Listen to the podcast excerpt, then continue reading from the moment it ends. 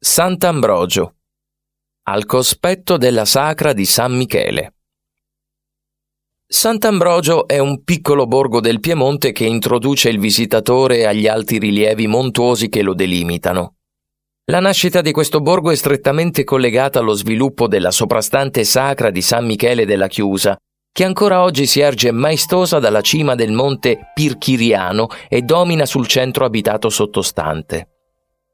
È un luogo dal sapore magico soprattutto in inverno, quando le nevicate la ricoprono e le donano un fascino indescrivibile.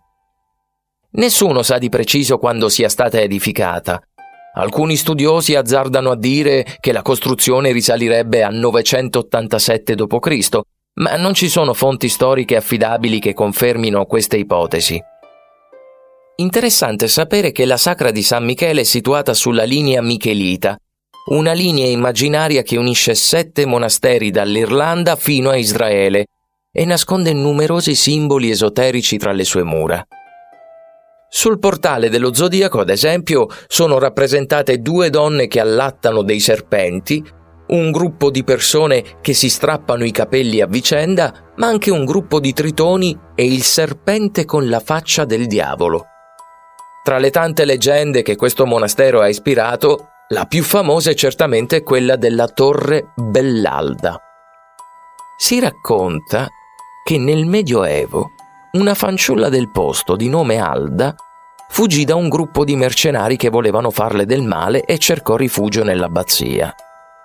Corse fra i suoi corridoi e finì col nascondersi sulla sommità di una delle torri. Ma i mercenari la scoprirono e la raggiunsero. A quel punto Pur di non cadere nelle loro mani, Alda preferì lanciarsi di sotto. Cadde, ma non morì. Degli angeli scesero dal cielo e la portarono a terra sana e salva. Stupefatta, la giovane raccontò la sua avventura in giro e prese a vantarsi, ma nessuno credette alle sue parole. Così, per convincere i suoi paesani, Alda salì nuovamente sulla torre e ripeté il tuffo nel vuoto. Tuttavia, per punirla della sua superbia, nessun angelo scese in suo soccorso questa volta. Così Alda morì sfracellandosi in un dirupo. Pare che il suo fantasma continui a infestare la torre dalla quale saltò. Forse, se sarete fortunati, potrete incontrarla, ma non avvicinatevi troppo.